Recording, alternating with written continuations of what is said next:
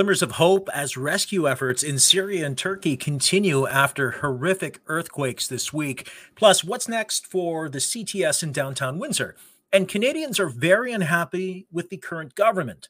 Are you? And my feature guest, my friend Laura Kay from Julian's House, joins me to talk about dealing with grief and how local families are coming together. This is episode 100 of the Arms Bumanlag Project, and it starts right now.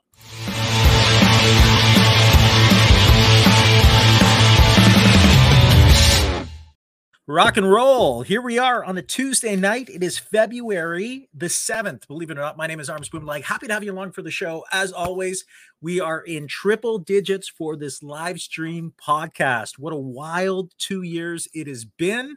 Happy to have you along for the ride. Don't forget, this show is all about you. If you're joining us live, we would love for you to join in the conversation. We got lots of ground to cover tonight. And uh, as always, you can comment live in the stream on Facebook, LinkedIn, or on Twitter and uh, would love to hear your feedback on some of the stories that we're going to be covering tonight on the Arms Bumanlag project. But first, if you're like me, you woke up over the last couple of days with your social media feeds just inundated with the horrific news of what was coming out of Syria and Turkey. And I'm sure that you have been glued to your social media devices uh, with updates on those massive earthquakes, horrific earthquakes that shook Syria and Turkey to their core. And rescues continue despite the devastation even though the death toll from those devastating earthquakes in those regions surpasses 7,000 as of this broadcast, which is absolutely incredible. But there are glimmers of hope. And I wanted to start off tonight's show talking and showing you a little bit about those particular glimmers of hope and why there is some reason to celebrate. They are finding signs of life in the rubble in Syria and Turkey, including some interesting uh, footage coming out over the last hour uh, here uh, on the internet talking a little bit more about families getting pulled from uh, different areas still alive. There was some footage that had come out, which was absolutely incredible, of a Syrian family being pulled from the rubble just after 40 hours. Now, take a look at this.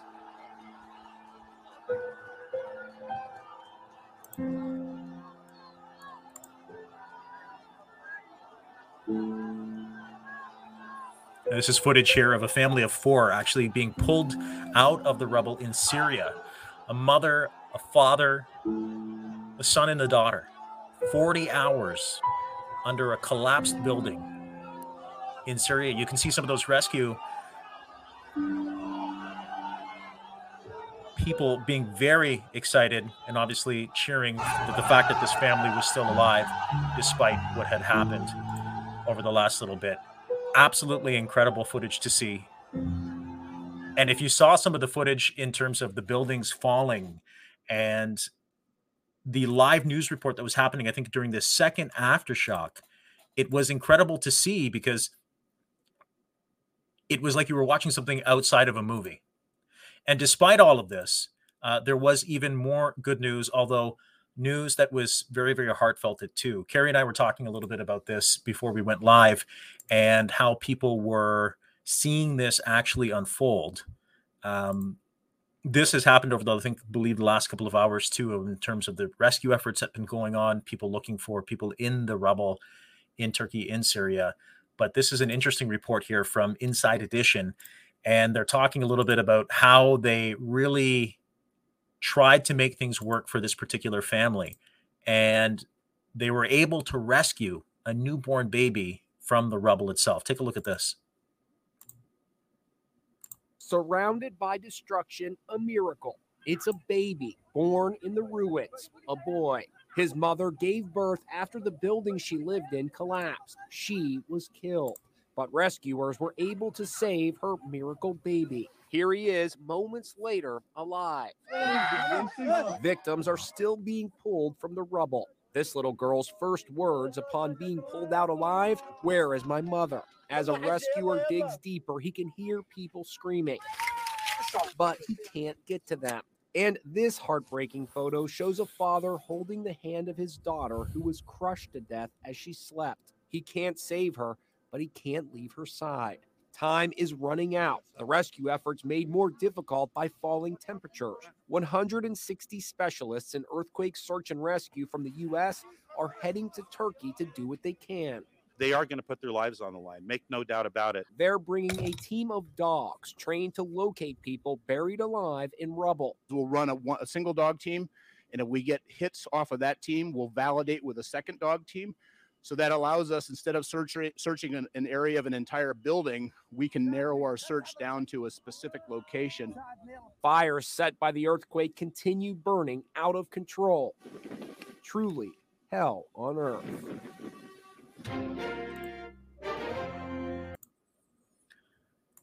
I can't even fathom. Um, it just broke my heart seeing the um, dad with his 15 year old daughter. Uh, I mean, what do you even do? I, I don't know. It, it, it literally gave me goosebumps seeing some of that footage over the last couple of days. And, you know, to have people, those rescuers again, who are doing what they can, eh, it's, it's incredible. It really is incredible. Uh, a couple of comments rolling in here. Tammy saying it's extremely sad. Yeah. Um, you know, especially for those kids that they're rescuing and they're looking for their parents. Like, how do you even begin to say, um, you know, these, we can't find your mom, we can't find your dad. Holly saying on Facebook, such a horrific tragedy. Yeah, and it's it was something out of the movie, and and and and, and I mean that with the utmost respect. Like it, this reporter was doing a live hit during the show, and then that second quake happened, and they're running from like I think they're in like some sort of town square, and then you just see the buildings just fold over like a house of cards. It was insane. Joni on LinkedIn says, "Thank goodness these families. God bless them all. Heartbreaking." Um, my son Liam, his godmother is Syrian, uh, Alma, and I've spoken about her a couple of times on the show. I know that her family has they have immigrated from Syria to Canada here in 2013. Uh, we were talking to Alma. My wife was talking to Alma uh, over the last couple of days. I know that they're desperately trying because they do have family over in Syria still, trying to find. And this is kind of the world we live in now. These legitimate charities or nonprofits that are taking funds because they're going to need the help. I mean, you saw the footage there. Uh, Holly commenting on Facebook too, saying, "Yeah, we're watching those two buildings crumble was absolutely surreal." I mean, you just Google it and you'll you'll see the footage. But uh, going back to making donations, I know you know Red Cross is usually a safe bet. You want to make sure that your money is going to the people who need it, or your support is going to the people who need it. But I know that they're having a really hard time uh, getting any kind of money over to Syria and Turkey. Um, because of the relief efforts that are going to continue being ongoing. And that day, when all those earthquakes were happening in that region, we had an earthquake in Buffalo, Niagara Falls area. It was like a 3.8. Um, I believe that they registered some earthquakes in Hawaii that day too. I mean, nothing like they saw in Turkey and and and Syria, but still uh, interesting stuff. Just to see the world. I mean, when you really think about the power of Mother Nature for Earth earthquakes, like what do you like? if there's an earthquake, and here in Amherstburg, it was like 2018, there was an earthquake. Remember that was like a big, that was huge. Um, not the earthquake, but it was a big story from around here.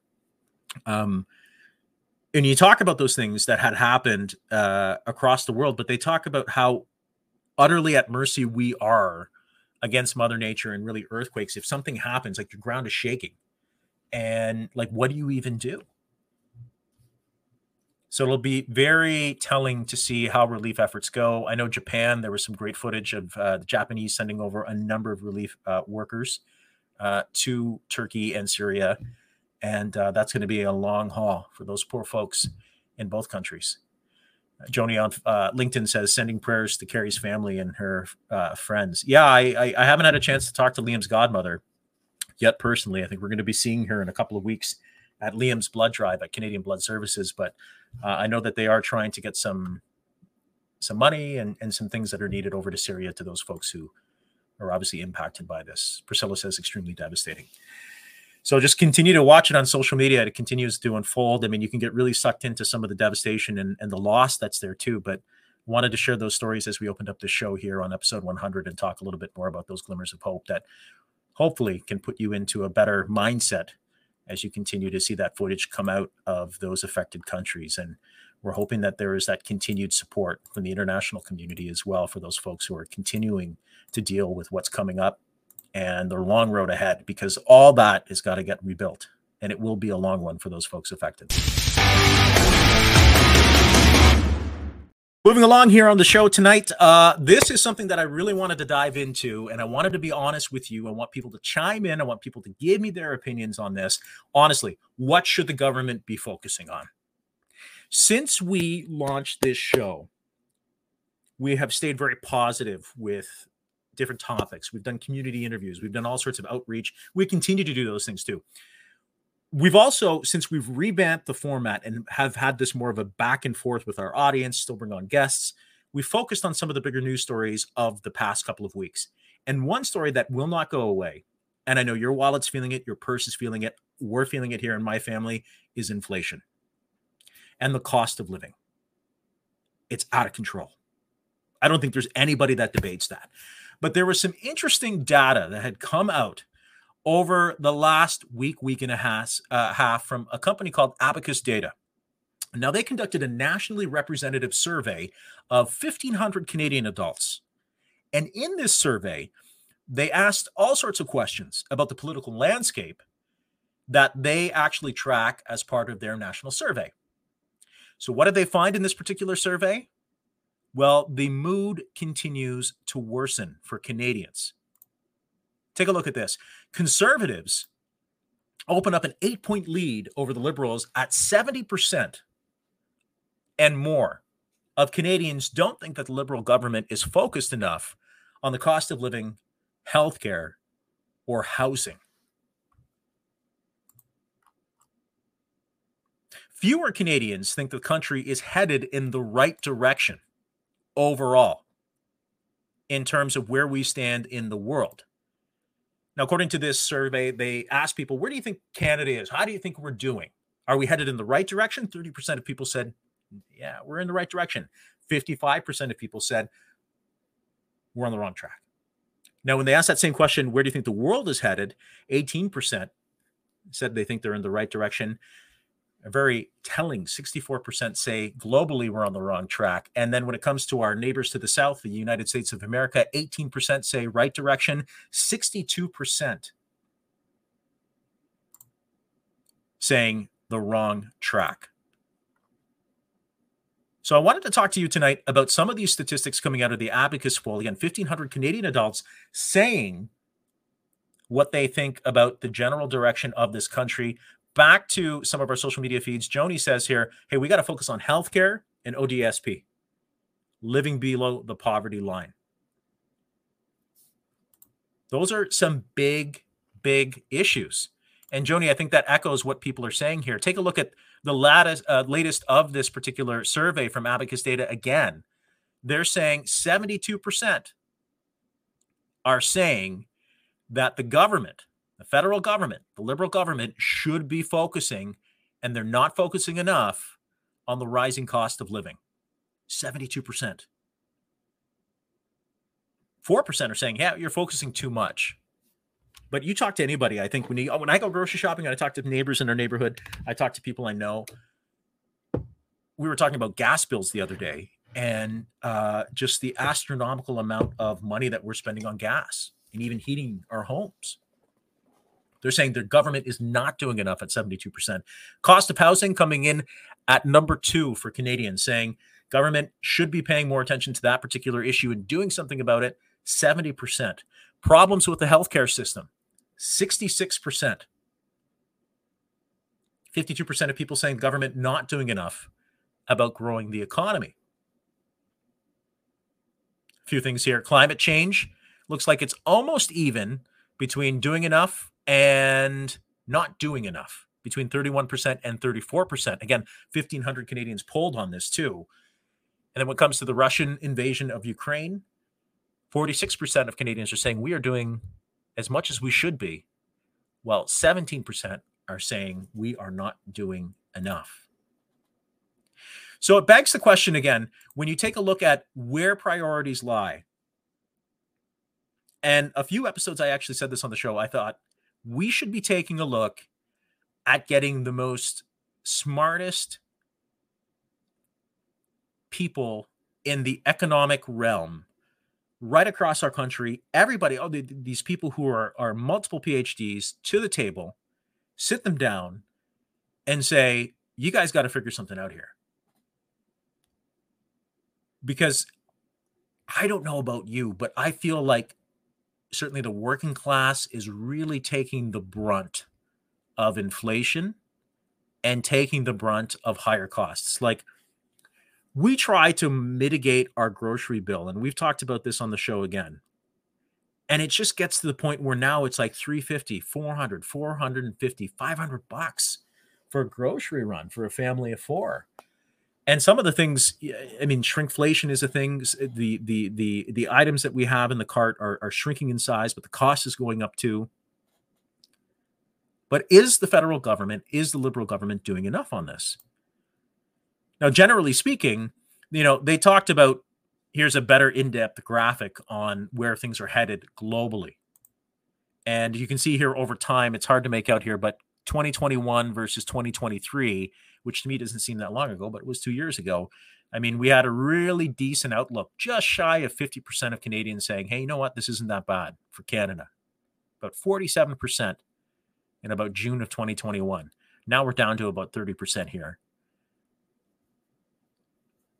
So, what do you think the government should be focusing on? I, I mean, number one for me, it, has got to be the cost of living. It has to be getting the inflation crisis under control.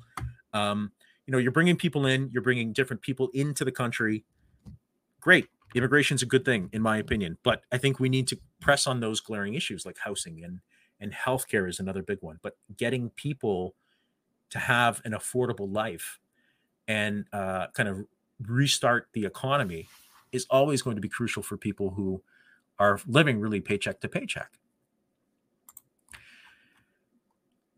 So, satisfaction with the federal government is largely unchanged if they look at it, generally speaking, 34% approve, 49% disapprove of the performance of the federal government.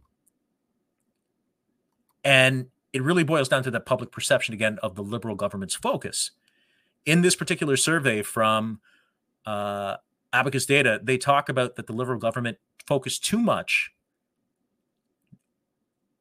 on other issues as opposed to the top three, which again is the inflation aspect, the housing aspect, and the healthcare aspect the rising cost of living being the number one thing Canadian public, according to this survey, wants the government to tackle head on. So, will they or won't they? I hope they will. I know that there's been some talk from uh, a federal level about healthcare across the board. Um, so, hopefully, that gets addressed. The housing crisis um, and affordability crisis that is going to be something that's going to be on the minds of a lot of folks as we head into the spring and summer and fall. But uh, I think bold solutions are going to be needed over the next little bit. Joni continues to chime in. Says, uh, Canada is the highest country in the world for medical assistance in dying because nobody in disability can afford to live. Uh, people with disabilities are struggling, living 40% below the poverty line. PSWs are dying because they can't afford to eat arms. Which you would think in our country of Canada, that would not be an issue, but it is. Holly says inflation, healthcare, huge issues. Having been involved in strike action against the provincial government, I also know that they just don't care. It's like fighting a losing battle. Something's got to give, right? It's like you squeeze an orange for all the juice it's worth. At some point, there's no more juice left to give. So something has to be done. And you need people to do these jobs. You need people to to you know from the housing crisis and the affordability issues like you got to house these people. We're going to be bringing 50 what 500,000 people every year into Canada. Got to house them somewhere. Those people got to eat. They got to drive something. They got to work jobs. Are we ready? You know we've talked about that a little bit from a real estate lens here on the show about you know preparing this region as specifically windsor essex for what's to come down the pipe. And you know there is some fantastic footage. Some of my uh, my friends who fly drones here professionally here in Windsor Essex have been taking some amazing footage of the battery plant. And my God, they're they're rocking and rolling there. That thing's going to be operational before you know it. Are we ready? According to the survey, people not necessarily happy with the government at large. So, Julian. continue to talk here on the show um, about a couple of different things. Um, from inflation and what the government is doing to some really sad news And uh, interesting news coming out of downtown Windsor as well. This has been something that has been on the radar for a lot of folks. Um, SafePoint, the upcoming consumption and treatment services site, CTS site at 101 Wyandotte Street East in downtown Windsor. Despite a four year process that saw more than 3,000 consultations with residents, business owners, uh, and others, people who would use this, including drug addicts, local health unit, now agrees with critics that a better downtown location should be found for Windsor's first harm reduction clinic. Now, Ward 3 Councillor uh, Renaldo Agostino brought this up, saying, hey, hang on, pump the brakes on this.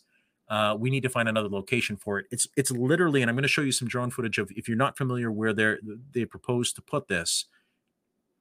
Now they're going to be looking for another site. I'll show you some drone footage in the next couple of minutes here, but uh, a lot of people were very upset because of what they were proposing about putting the brakes on this because they need this service now. And uh, we want to take you to that rally that was in front of City Hall and some of the folks who were involved and some of this footage from the Windsor Star. Take a look. 438 people have died since 2018. If I look around this crowd here, that's about four times the size of this crowd dead on the ground. Brothers, sisters, mothers, fathers. This is an absolute atrocity that there is healthcare service that can be available to somebody and it has been blocked. You know, it's all coming down to sort of this compromise now for agreeing to hunt for a different location. Uh, and this comes with a commitment on an anticipated opening next month of that site that some of those organizers of the rally were talking about. And that site, again, if you're not familiar, here's some aerial footage for you in downtown Windsor from uh, Windsor Aerial Drone Photography, taking for the show uh, on the Arms Leg Project. It is that brown building there at 101 Wyandotte, right across from McDonald's, right beside the new dub, uh, the KFC. So right at the foot of the tunnel there. There's some other restaurants that are in that building adjacent to that. I believe there is uh, a hair salon further down the road too. And uh, Ward Three Councillor again, Renaldo Agostino, saying, "Hey, wait a second. You know, we, we should we should look for another place for this." So this motion to begin a search for a more, a more permanent location that was approved uh, a couple Fridays ago at a special board of health meeting that was held online. Uh, it's probably one of the more important con- conversations they've ever had um, in terms of finding a new search for a new permanent home, one that will result in saving a lot of lives, according to some of the members of the health unit. Uh, Renaldo Agostino saying, you know, he would even like to see it maybe closer to the downtown mission.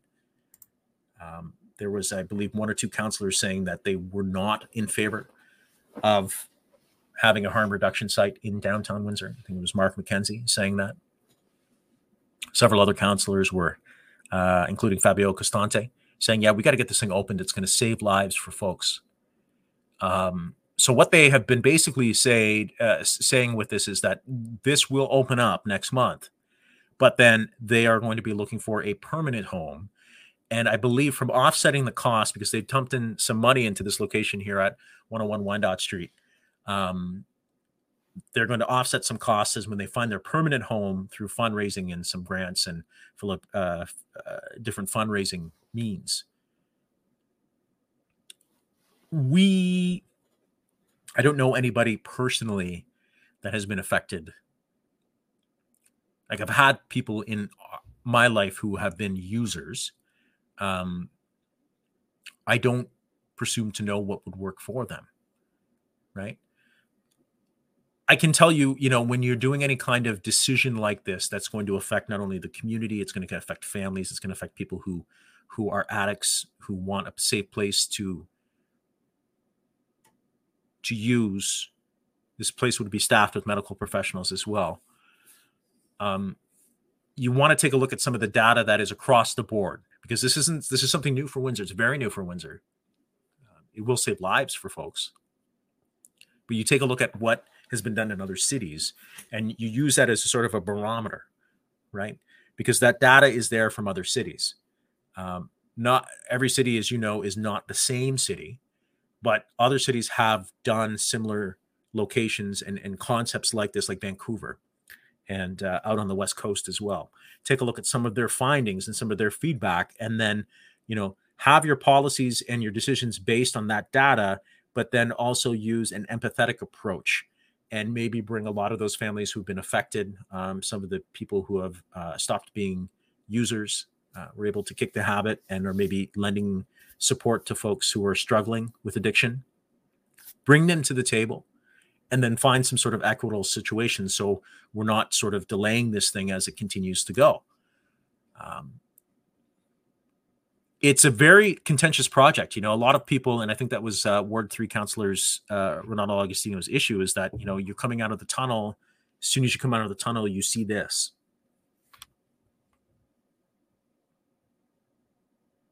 Again, it's that one location here. You can see McDonald's sort of on the corner, and then you've got the hotel down the road.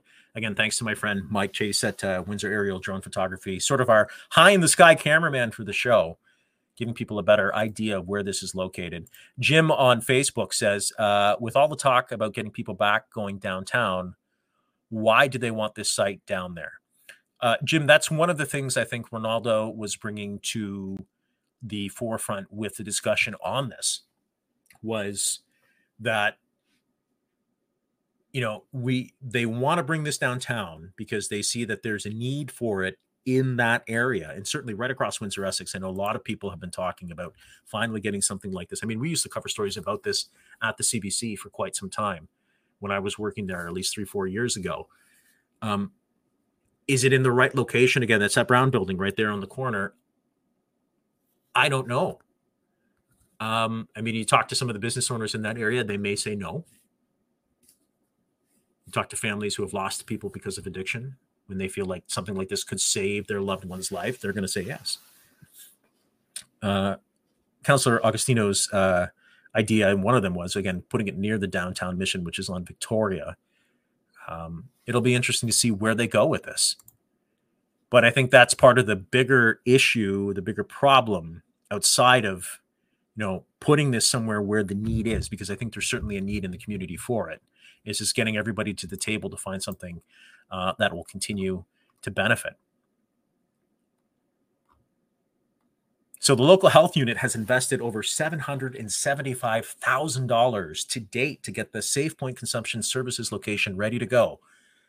Uh, the entrance is actually off a parking lot that's right next to the Detroit Windsor Tunnel. So that's I'm assuming that's a parking lot that you saw in that footage that's right beside the new KFC. That total, though, of $775,000 does not include the signed lease for the property through 2025.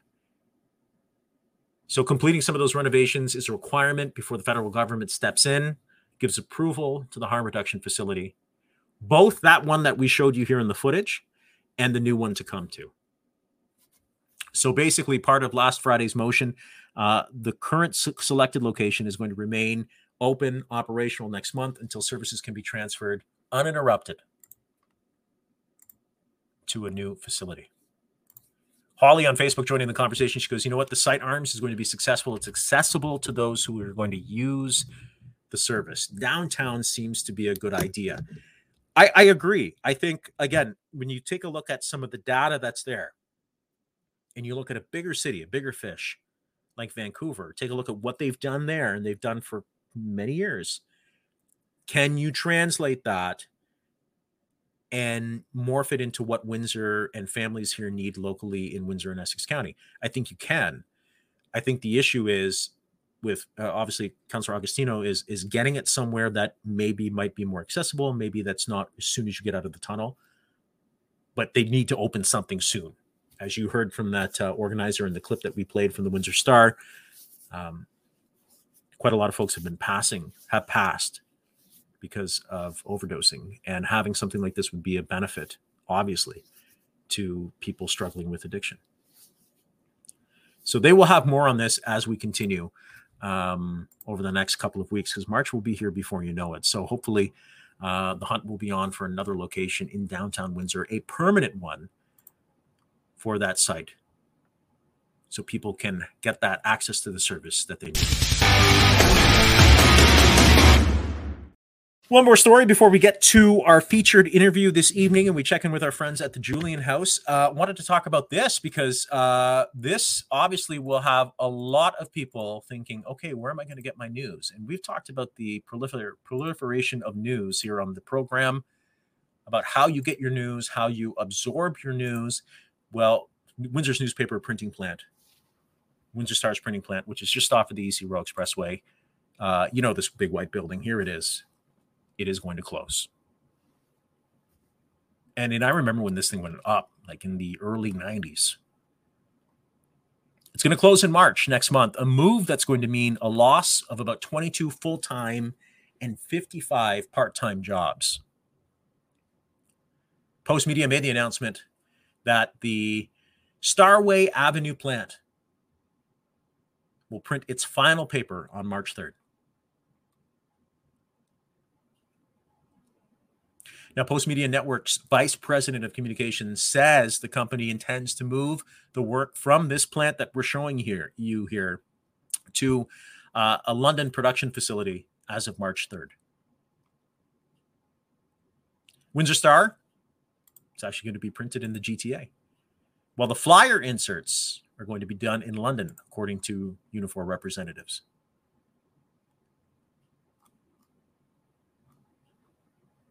News of this closure follows another announcement a few weeks ago to Postmedia employees about layoffs to at least 11% of editorial staff and cuts to other departments at newspapers right across Canada, including the Windsor Star.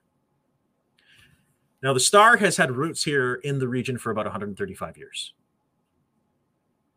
It is a massive loss for workers and families, folks who read the paper. The building will be listed for sale.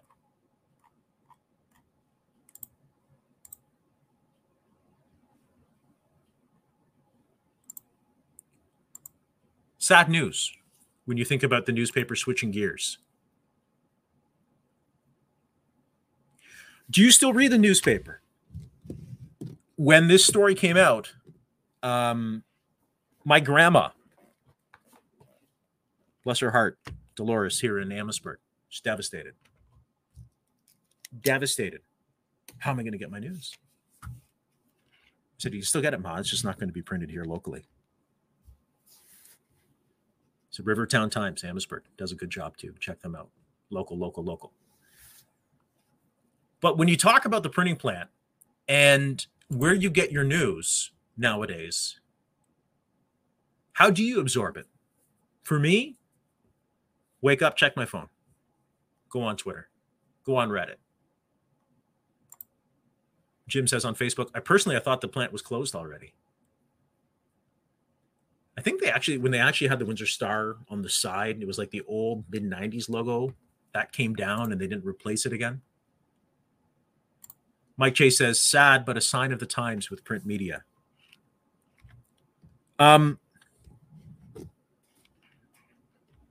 are we covering enough local? I know, you know, the, the battle for advertising dollars and everything is so, so drawn out. I mean, you have digital digital influencers and digital people who are, are commanding some of those ad dollars that would go to traditional media nowadays, even radio and television. Hence this show. But how do you get your news? It sucks for the uh, people who were longtime employees. You never see want to see local people lose their jobs. Absolutely, um, you know.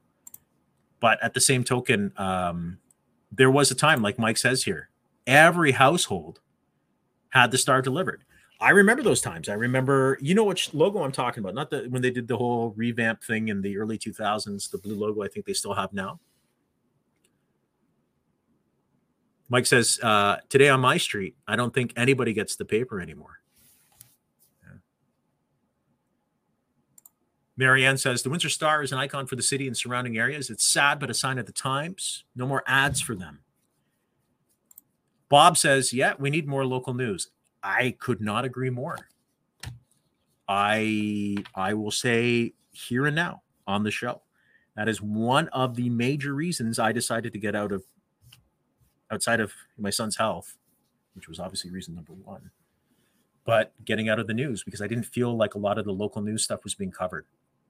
I really struggled from somebody from Toronto telling me what was quote unquote newsworthy for Windsor Essex when I could get that same story from somebody filing that report in Toronto.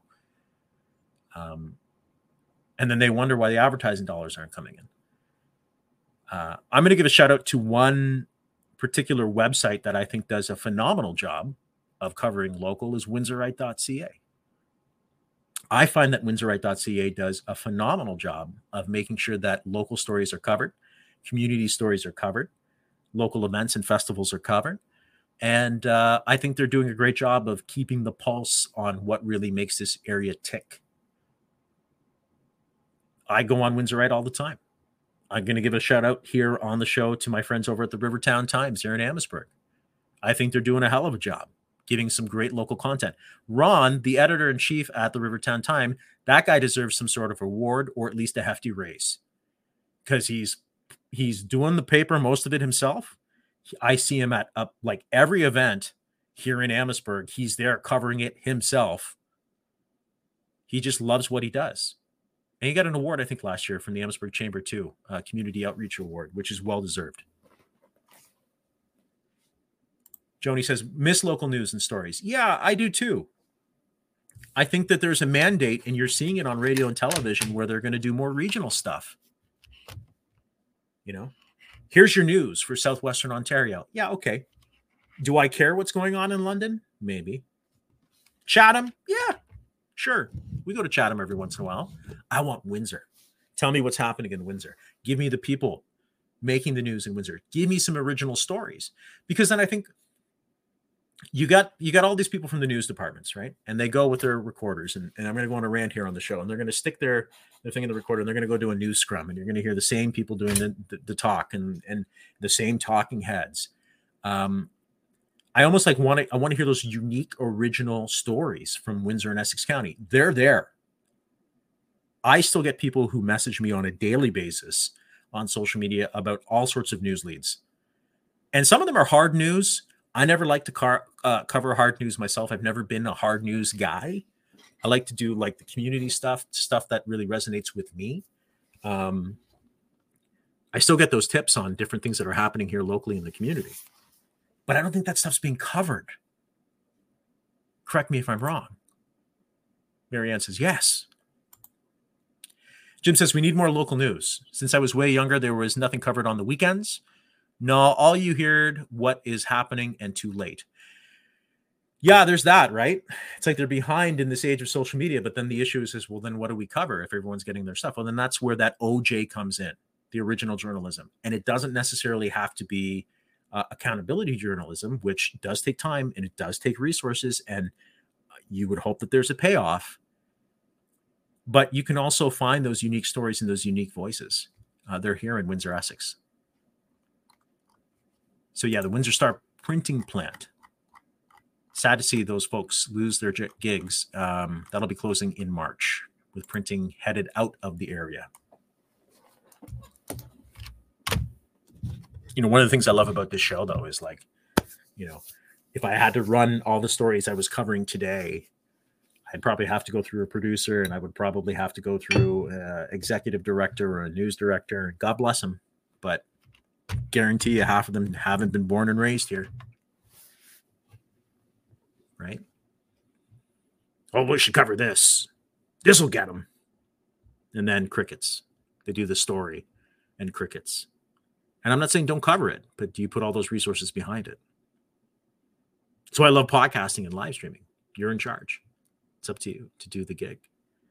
So, but advertising dollars are hard to carve out because I think advertisers and businesses want they don't want you to say okay well here's your advertising rate. You choose from a b and c and let us know. They want more personalized attention. They want campaigns that are curtailed to their specific specific product uh, specific product. Um, you see that a lot with um, you know certainly with podcasts not this podcast but some podcasts and some other uh, online influencers and they do videos. They have sponsors and they curtail their message to the sponsor and I think when you're charging a certain amount for print media or whatever it is, uh, or, or, or television or traditional legacy media, those costs versus seeing an ROI on your social media footprint, well, you can't compare the two. You know, you see direct results in leads generated from from digital campaigns versus here's a 30 second ad. Anyways, sign of the times. People saying that it is a big issue here in the Windsor Essex area. More local news for folks here in the region. Uh, finally, here on the show, our featured interview tonight is one that I'm really excited to bring to you. I had a chance to sit down with a woman that I've worked with through multiple charities and organizations over the last 20 years. I got to know her at the Canadian Cancer Society. Actually, she was my first event with the AM 818 back in 2005. I got to host the Relay for Life at Villanova High School. How's that for local news? Uh, and I fell in love with attending events and all the community spirit that Windsor Essex has uh, ever since that event. And that's where I met her. Uh, she's moved on from the Canadian Cancer Society. Uh, she did a stint in healthcare, as many of us did, just before the pandemic hit. She moved out of healthcare, and now she is the executive director of Julian's House. And Julian's House is a grassroots charity that deals with the topic of bereavement and grief here in Windsor, Essex. Parents, siblings, spouses who have lost uh, somebody that they love, and how you conquer grief and utilize it in your everyday interaction as you honor the person and as you continue to deal with what you have to deal with. So I sat down with Laura Kay and we talked a little bit about Julian's house and dealing with grief in Windsor, Essex County. So Julian Gadet um, went to L'Essor High School and he was 18. He was graduating this year and he had uh, an injury off of an automobile. So it was an automobile accident that happened, um, brain injury resulting in his death. And his parents were devastated. His sister was devastated, and they didn't know what to do. So they ended up in programs at Canadian Mental Health Association because it was so traumatic for them. And they met Colleen Campo and Christine McMillan, who were counselors at Canadian Mental Health at the time and they said, suggested that they try the coping center in Cambridge, Ontario. So the Gadets went to the coping center in Cambridge, Ontario, and and came back to Windsor with, you know, just wow, the programs and services that they're offering there are incredible, and this whole idea of companionship through grief was amazing to them. And they came back and said, like, why don't we have these programs in Windsor and Essex County. And Colleen Campo and Christine said, Well, it's funny that you should say this uh, to Mr. and Mrs. Gadet um, because we've been thinking about opening something similar to the Coping Center in Windsor and Essex County for eons or a long time. I'm not quite sure how long, but you get the point. You got these like minded people thinking the exact same things, and they went, Why not start something? and the Gadets being as brave and powerfully strong as they are getting through their own journey recognized that other people were going to come after them and they didn't want people to not have programs and services um, that they didn't have or you know that they could help with. So they started julian's house. And um, one day um, jermaine gadet was having a, a nap sleeping or whatever and woke up and went we should donate the house and start the charity and get it really going and people can come to the house. So they ended up donating their you know retirement income home um, wow. that they were renting out to julian's house and that's pretty much how the ball got rolling but we're it, it's incredible how many programs and services we've increased just in the last year people are calling us the CMHA is um, referring people to us, family services is referring people to us, hospice is referring people to us, and the hospitals. And it's incredible the support that we're getting from the community. And it's incredible how, you know, something so great is happening in the community because like-minded, like-hearted people are getting together and recognizing that we need to talk about grief.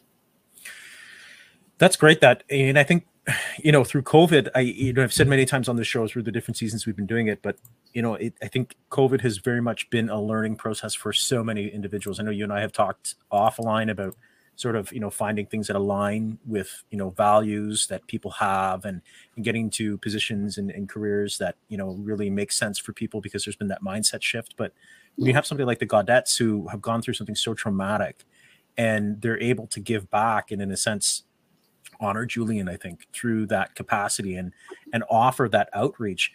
I love the fact that you had mentioned that you're working with the hospitals and hospice and CMHA because I think certainly going forward in the next five to ten years with the state of not only healthcare but sort of sort of mental health care that's mm-hmm. happening i think it's great to see organizations not necessarily work in silos right they're very much being aware of what's out there because sometimes it is very difficult i think for folks to navigate especially in an emotional time to find the proper supports and resources that are out there but when you know other organizations are propping julian's house up you're able to have that sort of referral pipeline or or, or to have those those connections to say, hey, there's some really great local resources. They're local folks and they're local people who are making this happen. And that has to be a really, like you had said, you're increasing those programs. That has to uh, bode well for the organization going forward because I'd, I'd, assume with everything happening in the world today, there will be a constant need for this. There is need for for people to sort of lean on each other, and then folks, because grief is not something that you just put away, right? This is something that you continue. It it sort of continues with you, and you learn to live with it. Yeah you, you get through your grief journey and you'll never not remember your loved one right? So it's it's hanging on to those memories and being able to talk about it in in a way that's positive. So we we really truly try to educate people in the community on you know it's okay for someone not to be strong. It's okay for them to uh, have grief in their journey for a long period of time. There is no timeline on these things, right? And you might think that, you know, your neighbor is not doing well because she's still grieving, you know, a year or two years later. Um, but that's okay. And that's normal for a lot of people.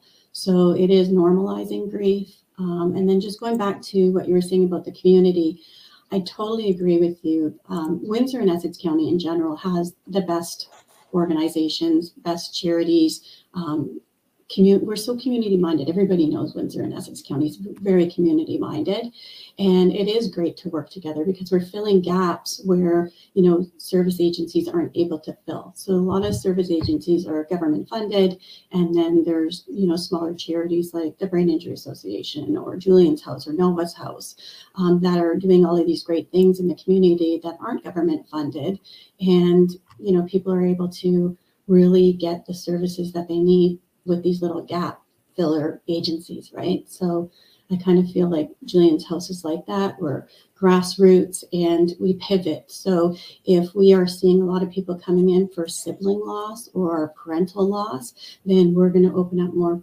programs for sibling and parental loss. So we're, we're pivoting you know as the need comes. And it's it's great that you're able to streamline some of those supports, right? Because it's like, you know, grief is grief, but then if you can really sort of carve off, um, you know, you had mentioned, you know, uh, dealing with parental loss or even spousal loss and then child loss. And those are all, there are losses, but I, I'd assume it's sometimes very different, obviously very different in certain capacities. But to have that sort of grassroots feel to the organization, I think that's so brilliant for Julian's house too. Not only because dare I say, you're able to you're able to pivot, like you said, and and sort of react to the need quicker. But I think there's a real need for that, and I, you know, you and I have talked over the years too about what it means to really truly be local, and to have that feel for what Windsor Essex is and the people who make it up, and having those services in place, and and and having that pulse in the community. That all sort of exists in that um, that web of connection. And I, would assume, though, you know, a lot of the folks who come through, a lot of the families that come through, Julian's house too, when it comes to that fundraising component, they're they're very happy to, I would think, give back and and and sort of promote the the the work that uh, Julian's house does as well. Exactly. So. Um, we have had huge community support. So we have some cornerstone donors that have actually um, raised the roof, so to speak, at Julian's house and have helped um, with our empl- like uh, employees and funding in our employees. So right now, any donations. So if you were to donate ten dollars arms to Julian's house, that is going directly to the cause because my wages, our um, program managers' wages, they're all covered by our cornerstone donors. So it's really nice to be able to, as a community member, to be able to donate to a a charity like Julian's House and know that your dollars are going to make a huge difference. So Uh, for instance, last month we had uh, Positively Art. Um, Denise Turner is a wonderful human being, and she hosted uh, Positively Art Night for our um, grief guests. So um, we call our people that we serve at Julian's house um, guests of Julian's house. Um, we think it's a nice little name for them. So the guests are were invited out to a positively art night, and they got to make uh, journals um, and paint them with Denise um, in a nice space. So we're able to do some things like that that are just creative. Um, we're able to do educational, as you mentioned, and restorative, and we have yoga classes and all sorts of things going on at Julian's house, which is just great for people in the community.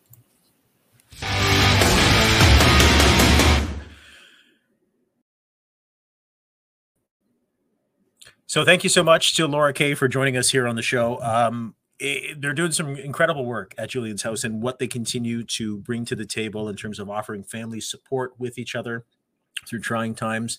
Uh, Colleen Compo, who I actually met many years ago uh, at CMHA when I did a story on bereaved parents at the CBC. Uh, just an amazing woman and somebody who kind of spearheaded this with the Gaudettes. So Laura, thank you so much for your time. Uh, you can follow them on Facebook and find out a little bit more about their needs and fundraising that continues for Julian's House here in Windsor, Essex County. Hey, just before we wrap up the show, okay, uh, a couple minutes left to go. I know Carrie's already texted me. She's like, wrap it up. Promised her I wouldn't go like multiple hours, although I could. I have to give a shout out on today's show to a very special lady, uh, my mom, Anita.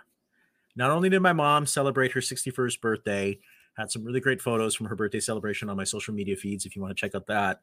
Uh, my mom kind of stepped in during a very difficult time.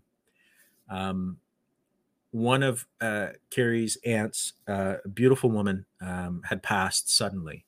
And Carrie uh, and Carrie's mom and sister and stepdad uh, flew out for the services for her um, in BC. And as you know, if you've been following me, I've got two little ones. I've got Liam, my son, who just turned five, um, and he's just full of energy all the time. And then I've got my little honey bear, my daughter, uh, Olivia, who I love tremendously. She's got me wrapped around her little finger. Uh, shout out to my wife for being a kick-ass mom on a daily basis. But uh, you know, Carrie flew out to BC with her to be there for her family so I was quote unquote single dad for about a week. And I will tell you, I am still recovering, even though I had help from my mom. So my mom came over to the house. She uh, was sort of like the live in grandma. Uh, the kids absolutely adored having her around. It was a godsend. Uh, my mom, when the kids were in bed, the first night my mom was here and the kids finally went to bed, Liam was tucked in, had a bath. Olivia had her bottle. She was tucked in, sleeping soundly. I said to my mom, "Hey, do you want it?" Like, and I don't get to see my parents as much as I used to. Obviously, you know, I've got my own family, but my mom and I are sitting on the couch, and I said, "You want to watch a movie?" And she goes, "Yeah." So we put on the Batman with Robert Pattinson. She hadn't seen it, and uh, it was a good night. You know, my mom was like, "Oh my god, this is really dark. It's not like Adam West." I'm like, "No, mom, it's not like Adam West. This is like a crime." Anyway, so we watched that, and it was just it was nice. So we had nice dinners. Uh, mom was there to kind of support me between you know everything that I've got going on with you know Humane Society and my my business as well. So uh, it was just really really good to have support from the family, and uh, I just wanted to give a shout out to my mom. I don't know if she's watching the show. She says she does. I think she just tells me that because she doesn't want to hurt my feelings. so if I say if I say to her download the podcast, she'll be like, "What's a podcast? Is that on CD?" She's not that old, but Marianne says, "Aw, yeah, she's a pretty cool lady," and the kids uh, just loved her. Jim says, "We love Lola." Uh, Joni says, "Lost my mom too." Ah, Joni, I knew your mom. Very nice woman. I'm so sorry to hear that. Two point five weeks ago. Thank you, Arms. Very grateful for you always. Thank you, Carrie. Ah, thanks for watching, Joni. I'm so sorry about your loss. So, anyways, uh, yeah, wiped, exhausted dad here, but grateful to celebrate 100 episodes with you.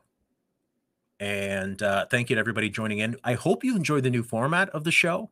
Um, you know, as you've been maybe following along since we decided to do this show back in 2021, we went from doing it every week to just having two people shoot the breeze to you know streamlining some of the interviews to this format here covering some of the news and then having a feature interview every two weeks allows me to put a lot of bells and whistles on the show so i hope you're enjoying the format i'm enjoying doing it uh, gives me some time to really polish the show before we go live and uh, do it on a bi-weekly basis so we'll be back on february 21st which is shrove tuesday kickoff to mardi gras so that'll be interesting.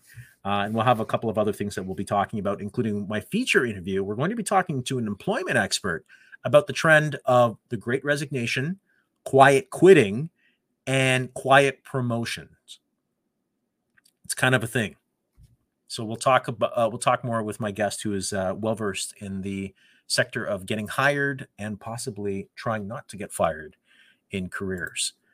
Um, Jim says, "Here's to a bunch more shows, brother. Jim, I'm going to tell you right now, people who listen to the show after the fact on the podcast, I will keep doing the show until my wife tells me not to, which I don't know. No, she's actually quite happy that we've gone down to a biweekly um, format because uh, allows me to be with the kids, recharge my batteries a little bit, and then kind of get my quote unquote poop in a group when it comes to the content and some of the bells and whistles.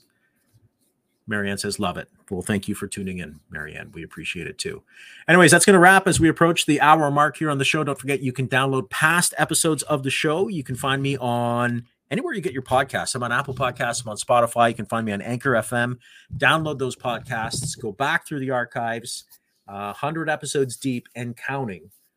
And you can also check out some of the YouTube videos we've got. Find me on YouTube at Arms Bumanlag One to find me on the social media video site. Folks, that's going to do it here on the program. Thank you so much for watching. We'll see you back next week. In the meantime, happy Valentine's Day, and I'll see you back on the 21st here live on the Arms Bumanlag Project.